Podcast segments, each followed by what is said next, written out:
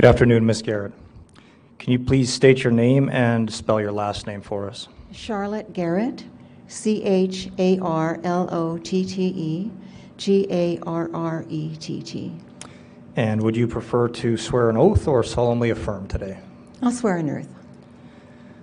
Do you swear that the testimony you are about to give in this National Citizens Inquiry will be the truth, the whole truth, and nothing but the truth? I do. Ms. Garrett, uh, what city or town do you reside in? Saskatoon. And how long have you lived here approximately? Um, about 18 years.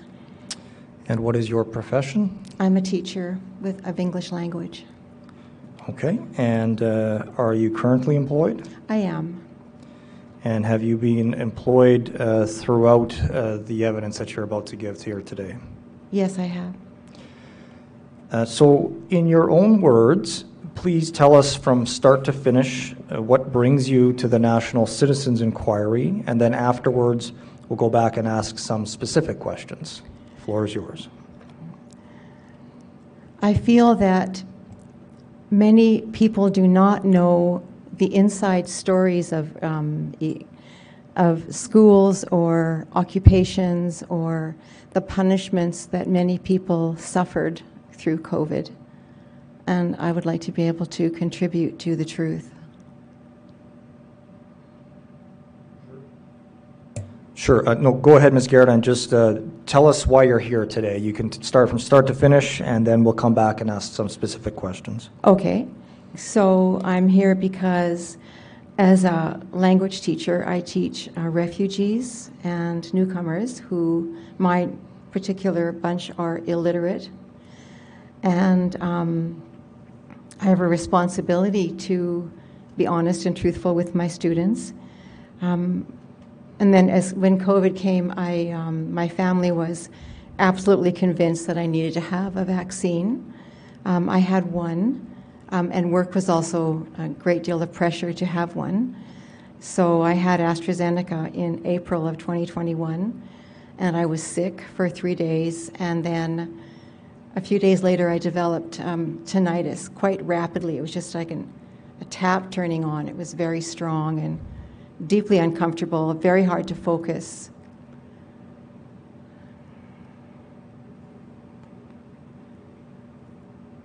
Does that answer your question? Sure. Yeah. No, you bet.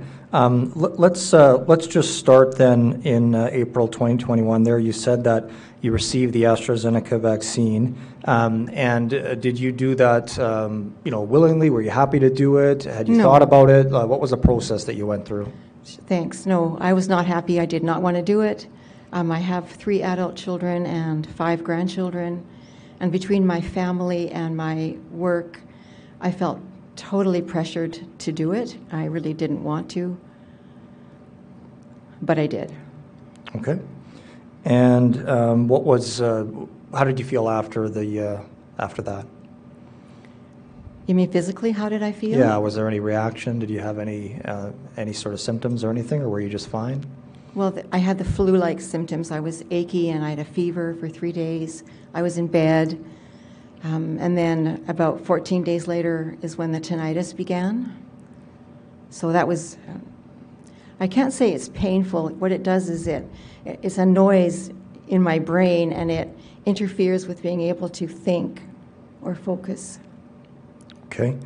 And um, how long uh, how long did the tinnitus last? Well, I actually still have it, Okay. but it's not quite as strong as it, as it was in the first year and a half. Okay. Uh, now you mentioned that you had uh, your first uh, shot in April of 2021. Um, did you have to take any time off of work as a result of any of this, or did you work straight through regular? Um, in May, I took two weeks just to, I was teaching remotely and uh, I needed to be able to just rest. So I took two weeks. And then later, last year, actually, I took two months away from work. Okay. Now, at any point, um, did you consult with uh, your family physician? What role did your family physician play in uh, in all of this, if any? He was very doubtful that my reaction was the vaccine. although later I found that many, many, many people had the same reaction. He still wanted me to continue getting vaccines, but he decided um, to get me tested to see if there was some something that could prove that I had a reaction to it. Although I don't know how because they didn't know what was in the vaccine. And um, I, I, wound up having to, uh, I refused to get further vaccines and uh, didn't want mRNA in my body. And I decided um, to ask my doctor if he would support me to have an exemption. And he did. He didn't do it. I guess the the ability to get an exemption in Canada is very limited. You have to have a severe allergic reaction, anaphylaxis, or myocarditis. I didn't have either. But he said he would give me an exemption based on that I wasn't ready to get more and that he would recommend testing. So my employer actually accepted it. Okay. And um, as far as um, masking, uh, what was the role of masking um, at your place of employment, if any? It's, it's an absurd policy that that my employer, in fact, he wears two still. It was um, it, it's so intense at my work that people are still wearing masks. My employer will not drop the mandate for, for our work, for our students, even though the Saskatchewan government made it very clear that we didn't need them anymore. And he, he won't accept that. And um, can I ask you, Ms. Garrett, uh, you mentioned earlier that you had been teaching uh, remotely. Are you teaching remotely now, or are you back in the classroom? No, we're or? back in the classroom. Okay. I want to ask you about uh, when you were teaching remotely, and are you able to give us any rough dates or any rough timelines as to when you were teaching remotely? So, remotely began, um, as with all the schooling, in March of 2020. And then we went back to the classroom in a very limited manner um, almost a year ago. But so I was teaching remotely for almost almost two years. And while you were teaching remotely, what was happening with um, the uh, so-called uh, vaccine uh, mandate? Well, it didn't matter whether I was teaching remotely or not. I still had to have the vaccines, which meant that I had to, even though I had an exemption, I still had to test and even in order just to go into the building, even if it was empty, I would still have to prove a negative antigen test. So I would have to go into the building in order to um, prepare mailing materials, to do photocopying, to, um, to check some materials there. So even if I there was nobody there, it didn't matter. I still had to have the antigen test. Okay. And um, I understand that at your place of employment, uh, there have been regular bi monthly meetings on Zoom. Is that correct? Yes, and they still continue on Zoom. And um, how did you, what was your experience, or what, what, what can you tell us about those bi monthly meetings and your response or reaction to them? It felt like I was sitting in the middle of a propaganda campaign where the employer and the employees were all it's all safety jabber. It's all about keeping everybody safe. It's all about how dangerous COVID is. It's, it was about um, encouraging the students, insisting that the students get vaccinated.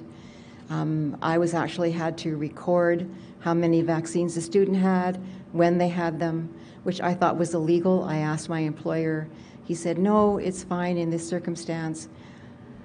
I felt like I was complicit, that I was committing a crime. I, I hated it. So the Zooms continued, we, they're still continuing.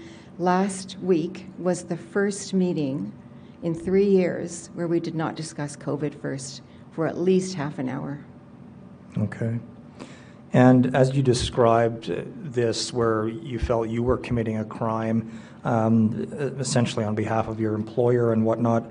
Uh, how did that impact you? How did that impact your own mental health, your own physical health? I was deeply demoralized, actually. I, I trust the Nuremberg Code. I, I, I think that My job as an educator is not to insist any kind of medical practice, but to support the students as best I can in their learning journey. Um, can you repeat the question again? Would you mind?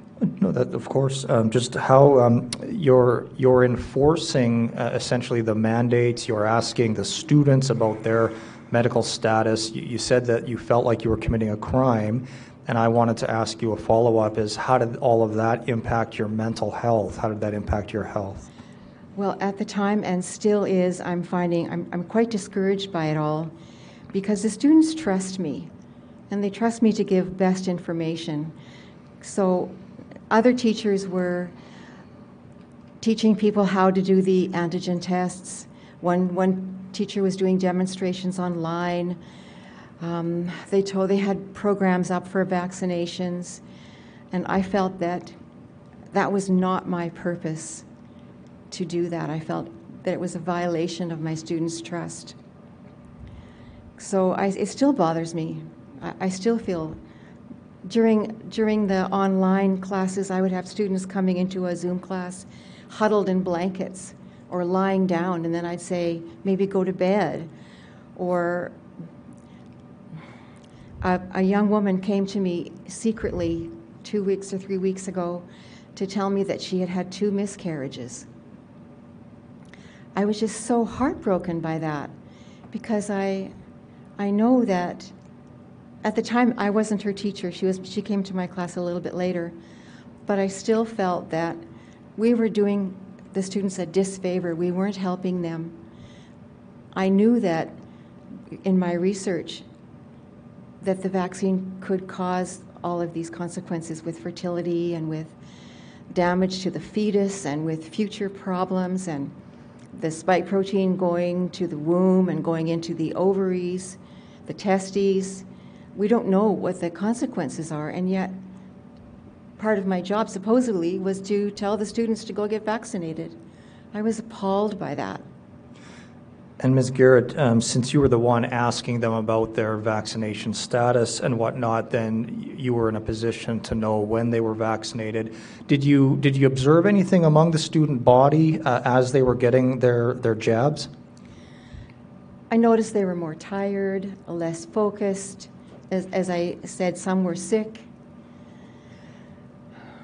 As far as I know, not one of my students, maybe actually that's not true, two had COVID. The rest, nobody did.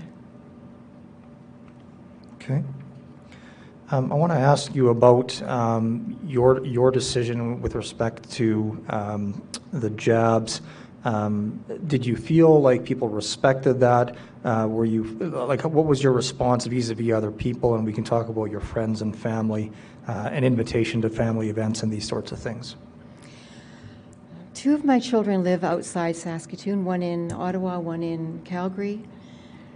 Um, they were very displeased that I wasn't getting more vaccinations. They didn't understand it, and we actually have very damaged communication for the last number of years because they felt that I needed to do it.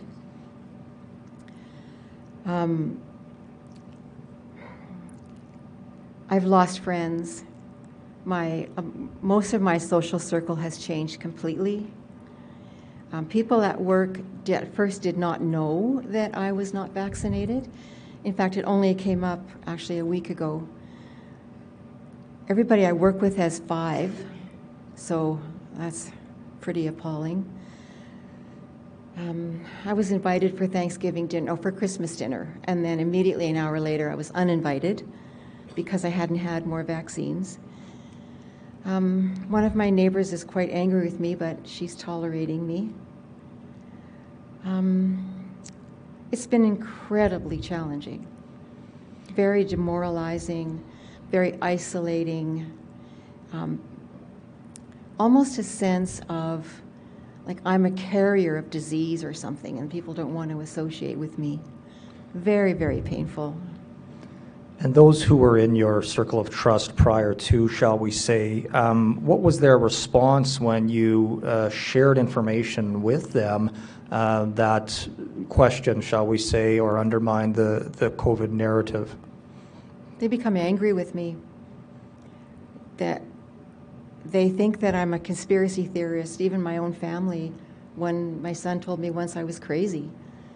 Um, my son in law refused to speak to me. Um, it's terrible.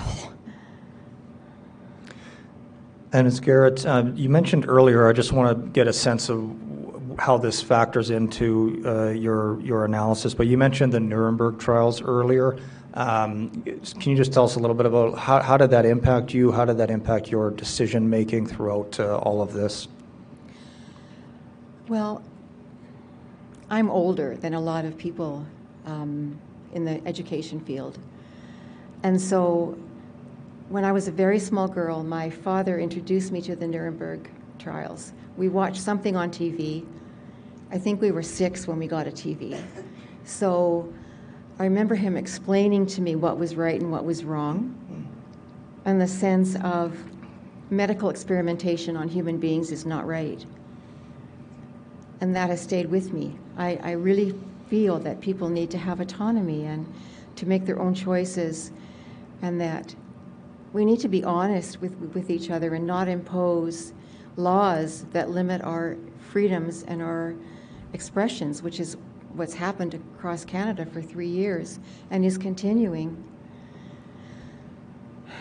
Does that answer your question? It does, thank you. Um, Now, Ms. Garrett, I'm not sure if you wanted to um, maybe explain to the commission that you also had some exemptions from your family physician uh, regarding masking and whatnot, and there was a bit of an exchange between you and and your employer. Are you wanting to go into that or read anything into the record, or have we covered it? Actually, I'd like to. Okay, yeah, just go ahead and just explain to the commission what you're doing. Sure. So, um, as, as a teacher, one of the things I did was I questioned all along well, why were we doing this? Why are we doing that? I'm not, not accepting it. Um, I filed a grievance. I filed an update to a grievance.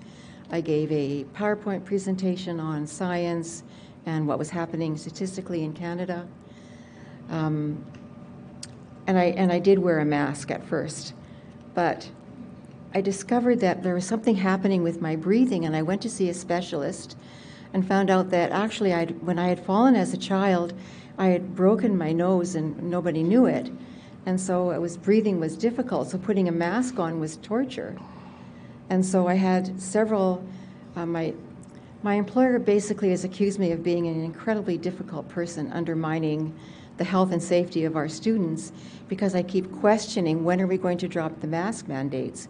I mean, as far as the government is concerned, we no longer need them. So he has actually sent me some rather difficult things. So he said to me, maybe I'll just read this. He said, I am sorry to hear that you have a medical condition that causes discomfort.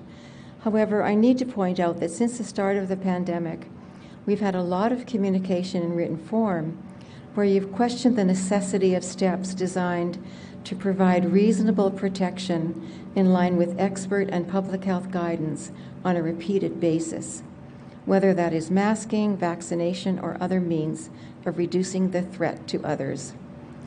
This dialogue, including over issues not related to breathing at all, creates great concern that you are bringing into the workplace the whole of a body of thought based on resistance to measures designed to protect our clients. And just to be clear, Mrs. Garrett, that was part of an email exchange between you and your employer where you were providing your, your employer with your medical exemption Yep. from your Yep, doctor, I got my mask mandate and he was not accepted. He still does not accept it. I me- emailed him again on April 18th and said, you know, in light of the change, we are stopping now, I, I would expect. And he responded not even with a hello, just nope. Okay. We are running short on time, Ms. Garrett, so I just want to check in with the commissioners. Uh, Any questions? Tell us how remote learning affected the students' education, mental health, or social wellness. Could you say that again? I couldn't quite hear you. Can you tell us how remote learning for two years affected the students' education, mental health, or social wellness? I would say, for one thing, it delayed the learning process, it slowed that down. They, the other thing, though, is that if I did group lessons, then nobody missed them because they were desperate for contact. And so the lessons became more important than just about anything because then they could, they, even on a WhatsApp call, then I might have eight and they're, they're able to see each other and speak to each other. And that was um, a good thing, but it was so hard for them because they're new in the country. They don't have that many people that they can see, and so they're isolated. So they were also demoralized. It was hard on them, and um, I felt terrible for them. And you mentioned that the school asked for where the students, a record of the st- students that were vaxxed. Where and when, where and where would that information go? Did, just to the school? Did it go up to the health people? No, as far as? I know, it just went to the employer because what they were doing is they were they were trying to figure out how many students would be coming back into the classroom when we opened. They would have to have the minimum of two vaccines to get into the building. So, as far as I can tell, it only went to the employer. And then I deleted my files. I was so embarrassed to have them, so I just got rid of them. What was your employer's response to the students who were still not vaxxed? They couldn't come to school. They would have to do some kind of online learning. Okay. Thank you. Thank you.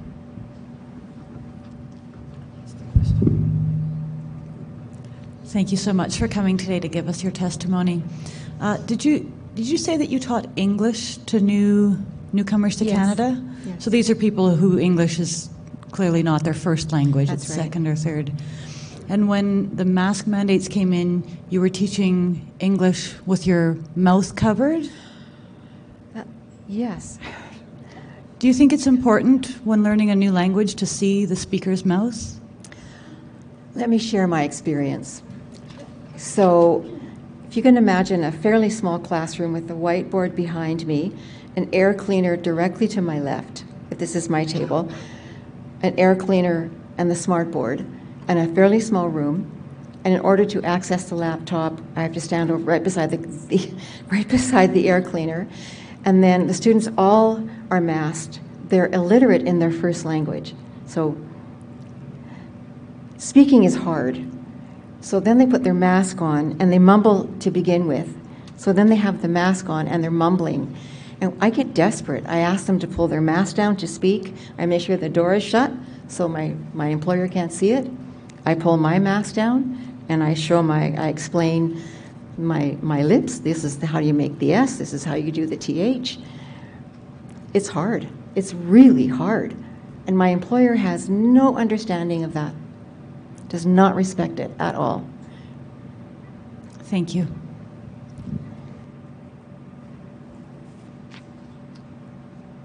Thank you, Commissioners. Um, Ms. Garrett, I just have uh, two questions left. We're almost done.